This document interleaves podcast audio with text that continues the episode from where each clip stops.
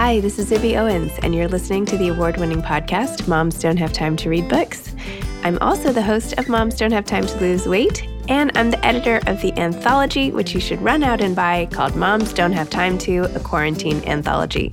All proceeds of that book go to COVID 19 vaccine research. And I'm the editor in chief of Moms Don't Have Time to Write, a new publication on Medium. And we're accepting submissions, so please send your personal essays there. And if all that isn't enough, you can follow me on Instagram at Zibby Owens, and my website is zibbyowens.com. Okay, now back to this amazing podcast. Today's episode has been sponsored by the Tract app.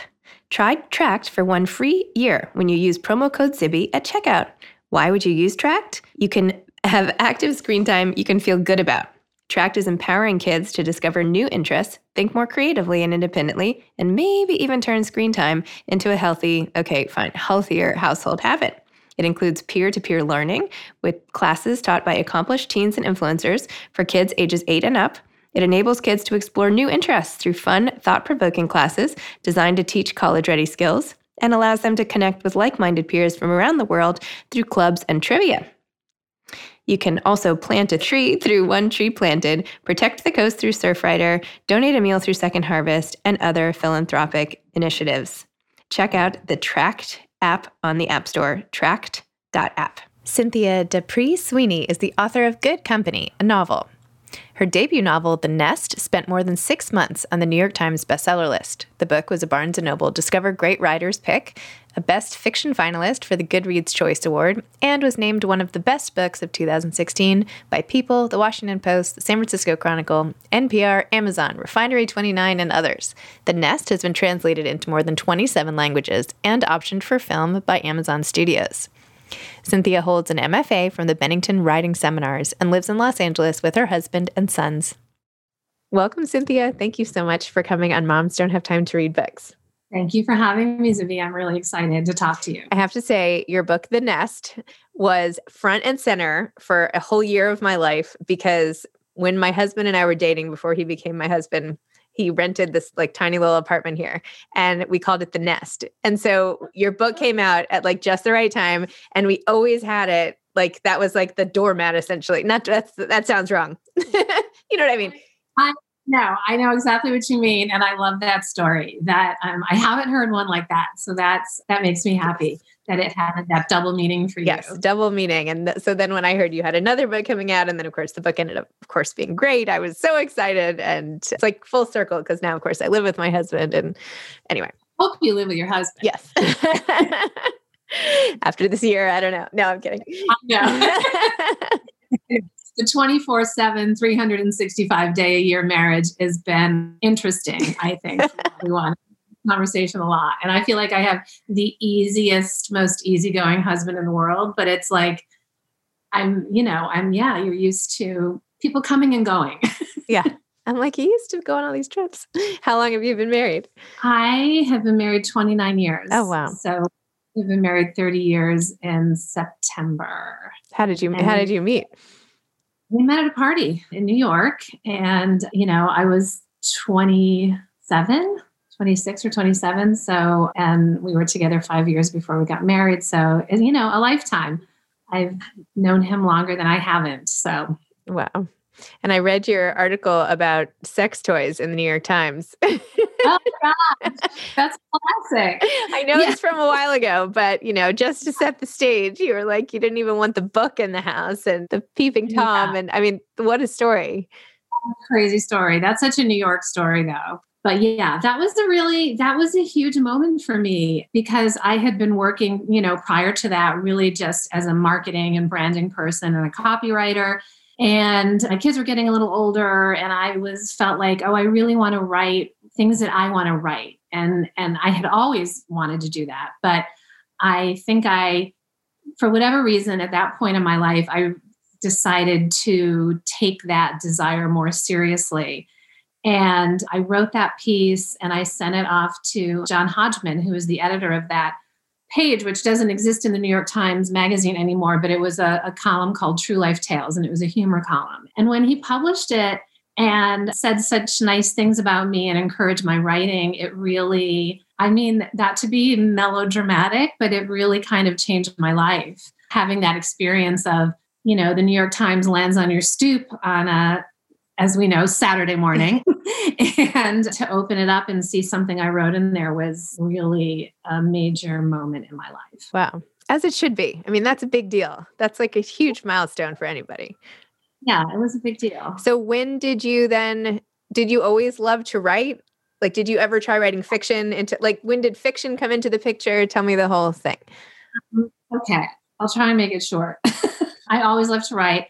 I always loved, you know, like most writers, always loved to read my entire childhood, read everything I could get my hands on. And when I moved to New York City in my 20s, I had to have a job to pay the bills and I got a job as a writer. I always have worked as a writer, but I worked in sort of the corporate communications, you know, copywriting, marketing. And I thought, oh, well, I'll do that and then I'll write in my spare time. And I tried fiction writing and it was really hard and I wasn't good at it right away. And I thought that meant that I would never be good at it. And I think I talked myself out of it. I talked myself out of even trying. So part of it was fear. And then I also felt, and this was, is becoming fortunately less true, but I didn't know how to access that world. Like I grew up in a very you know, middle class family. I didn't know people who wrote books or were painters or were sculptors. And it felt like there was this universe that you needed to, you know, have grown up in New York or gone to the right schools or the right colleges or have the right contacts to sort of. I didn't have any role models and I kind of didn't know how to get there.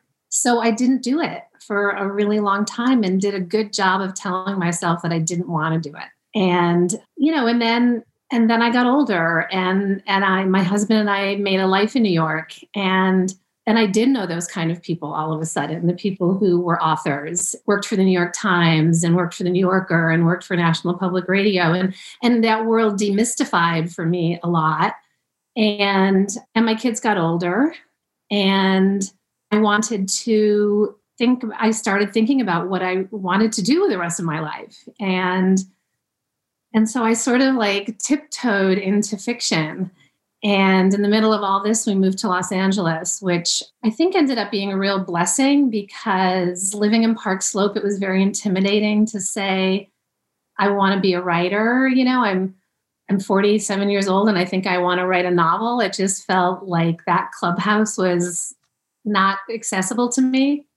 And I also just knew people who had been doing it since they were in their 20s, you know, who had figured it out in a way that I really hadn't. And I moved out here and kind of nobody was looking. so I thought, okay, I'm just gonna, I'm gonna give myself a year to figure out if this is really what I want to do. And I took some classes at UCLA Writers Extension, which is a wonderful program.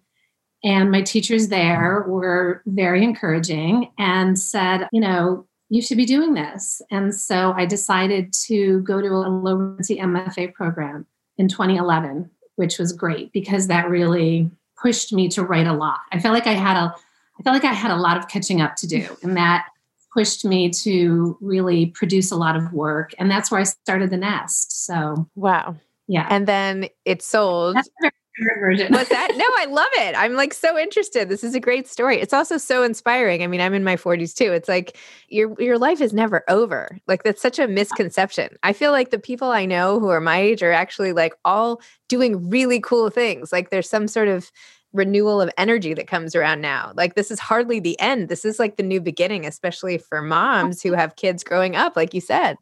I think the other thing that you really discount when you're feeling intimidated by something is how much you've learned from running a family, being a mother, having whatever your first career was.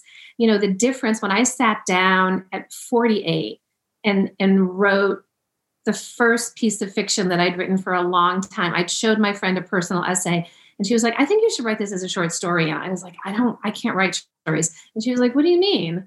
like you just wrote you just take this and you make things up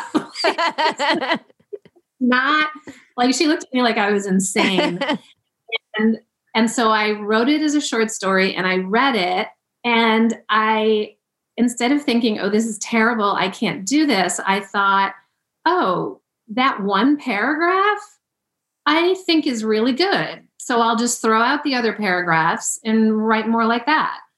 You know, so that's the difference between being 28 and 48. It's like I understood process and creativity and gave more credence to effort you know and instead of thinking that like writing fiction was some magical thing i think i thought that you know people who wrote fiction just sat down and it kind of flowed out of them.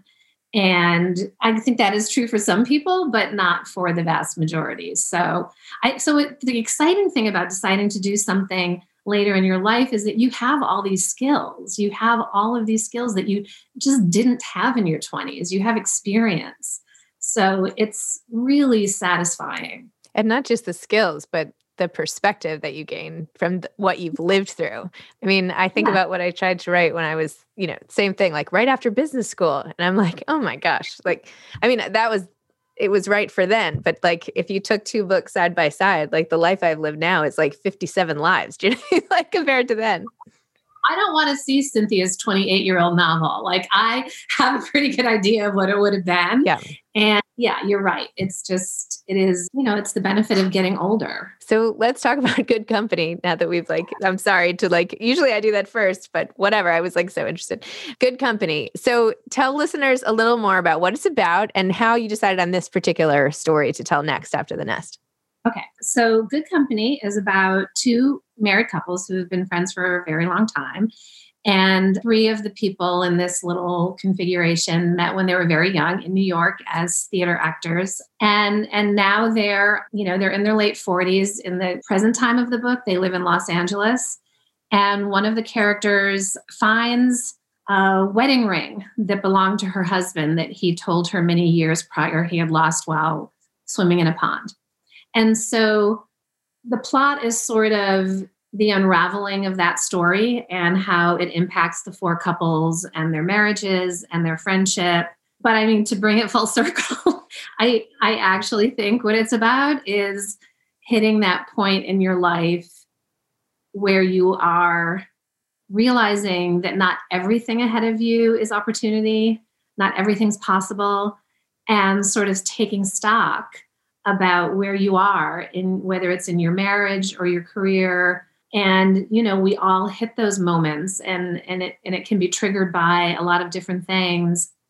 Death divorce job loss you know finding out that your husband lied to you about where he lost his wedding ring. So i think it i think it is very much a book about middle age. And i think it i guess it's not really a coincidence that after I completely changed my life in middle age, I wrote a book about people facing that moment in their lives and sort of having to decide how to move forward.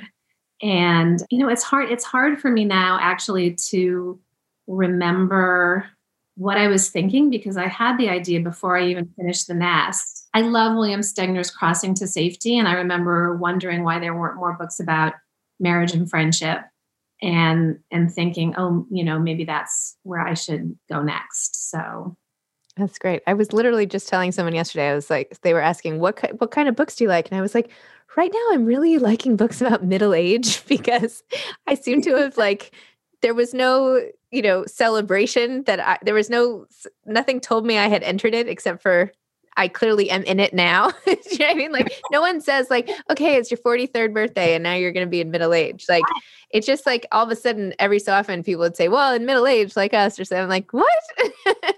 anyway, I feel like books like yours and books like memoirs about people in middle age and you know, I'm always looking to this the stage I'm in and the stage slightly ahead of me. Like what's coming next? Sure. Like what are, what's the next what are my next 5 years, 10 years, 15 years going to look like? And I feel like I use books so much as a guide for that. So I think it's great to have fiction address these questions that we're all thinking of especially now. Yeah.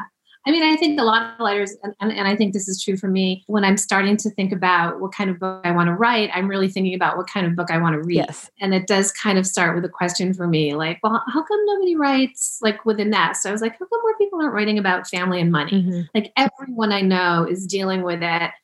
And especially as you reach middle age and your parents get older in completely different ways, all super dramatic so why aren't there more books about that? And so, did you write the nest? So, tell me about the difference between the process of writing the nest and writing Good Company. They were really different. I started the nest at the very end of my MFA program, which was a real stroke of luck because my thesis mentor was someone I, he's a writer I admire tremendously. He, he had just finished a novel. And so I was just working as quickly as I could to send him pages every month for as long as I had him to get all of his, you know, like real advice and input. And when I, so we worked on it you know together for about five months. And when i graduated i had probably half of it written.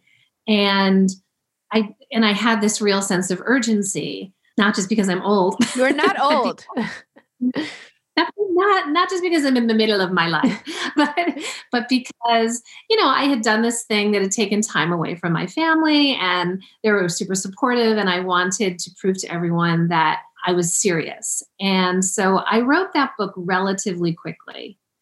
And and then when it came out in this way that was completely surprising to me it really ate up a good year and a half of my life which was an incredibly lucky thing to happen to me but it took a while to kind of settle my brain back down mm-hmm. and be ready to start something new and this book just took me longer and I think that part of it was that I very intentionally wanted to not write something that was like The Nest. I wanted to focus on a smaller number of characters and go deeper with them.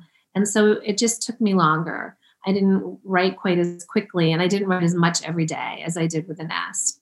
And at first that was frustrating, but then my you know i was complaining to my husband one night. I was like i just i don't feel like i'm in a groove and and he said no you're just in a different groove. Like the nest was one groove and this is a different groove and the next book will probably be its own thing. So once i kind of calmed down and accepted like oh yeah this is just how this this is what this book requires it requires me to go a little more slowly mm. i was able to enjoy it a little more but yeah so i think it was harder and are you working on another novel already no, I'm trying to start. I'm, I, I find it hard. You know, right now I'm just doing all the promotion for Good Company. It's not going to take up, sadly, as much of my time because there's no book tour and there's no traveling. And so I do want to get into something quickly. And I've had it, I've also had that idea for a while. So probably soon.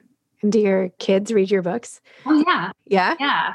Yeah, they yeah, they love them. That's like a real joy. Like they're my kids are in their 20s and so, you know, they are excited to get it and and they're just cheerleaders. They're, you know, they're just my older son read it, read Good Company when he was home for Thanksgiving. And he told me his girlfriend was also here. And he said he, he, finished the last page of the book and closed the book and said, Oh, thank God my mother doesn't write shitty books.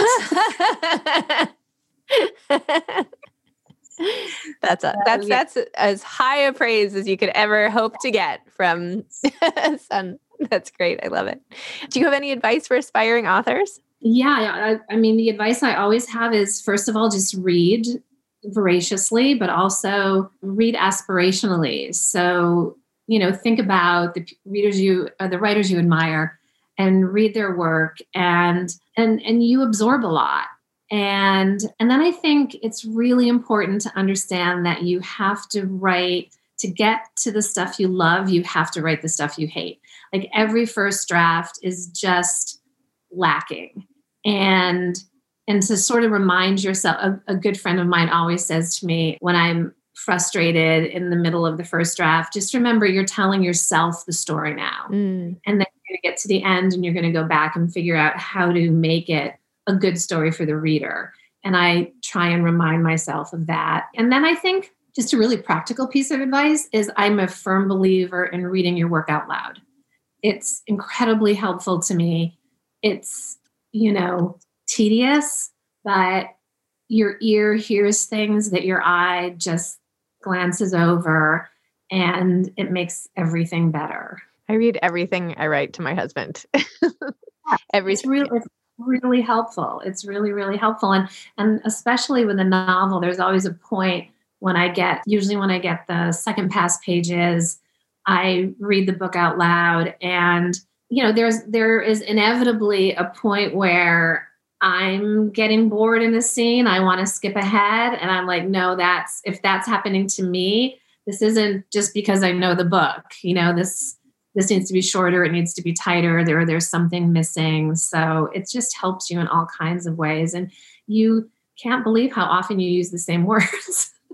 I mean, even, you know, I've been writing all my life. I'm used to varying my terms and keeping an eye out for that. But you just you know you don't agonize over every word while you're writing a book because you can't you can't take that time. You've got to get the story down. The last thing i read i had forgotten to read it to my husband. I'd like sent it to some people and then i was like wait a minute. I forgot to read it to him. Like this is my this is like the baseline thing that i do. I don't even like put something on my website without reading it to him.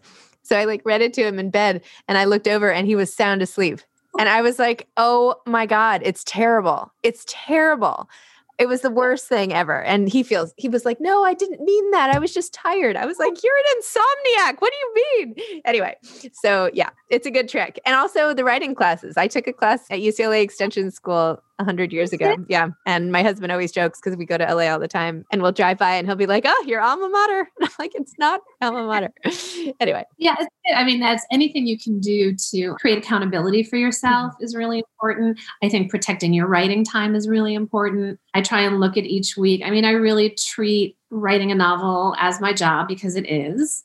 And I treat every day as a work day. It's a much more relaxed work day than if you were going to an office. But I make my cup of coffee, I answer a few emails, and then that's like my block of writing time. And I, a lot of writers say this. I, I well, in the past year, I haven't seen anyone, but in the days where you can see people, you know, when I'm really in it, I, I don't make any appointments before 3 p.m. That's sort of like I protect that space just to keep myself accountable.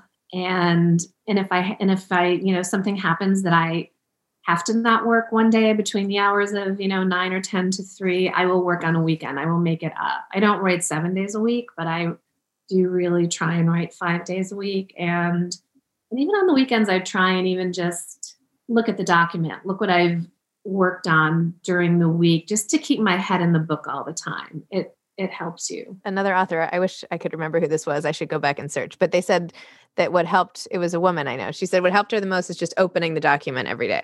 Just open the document. I thought that yes. was such good advice because it's like once you see it, then you want to start doing something.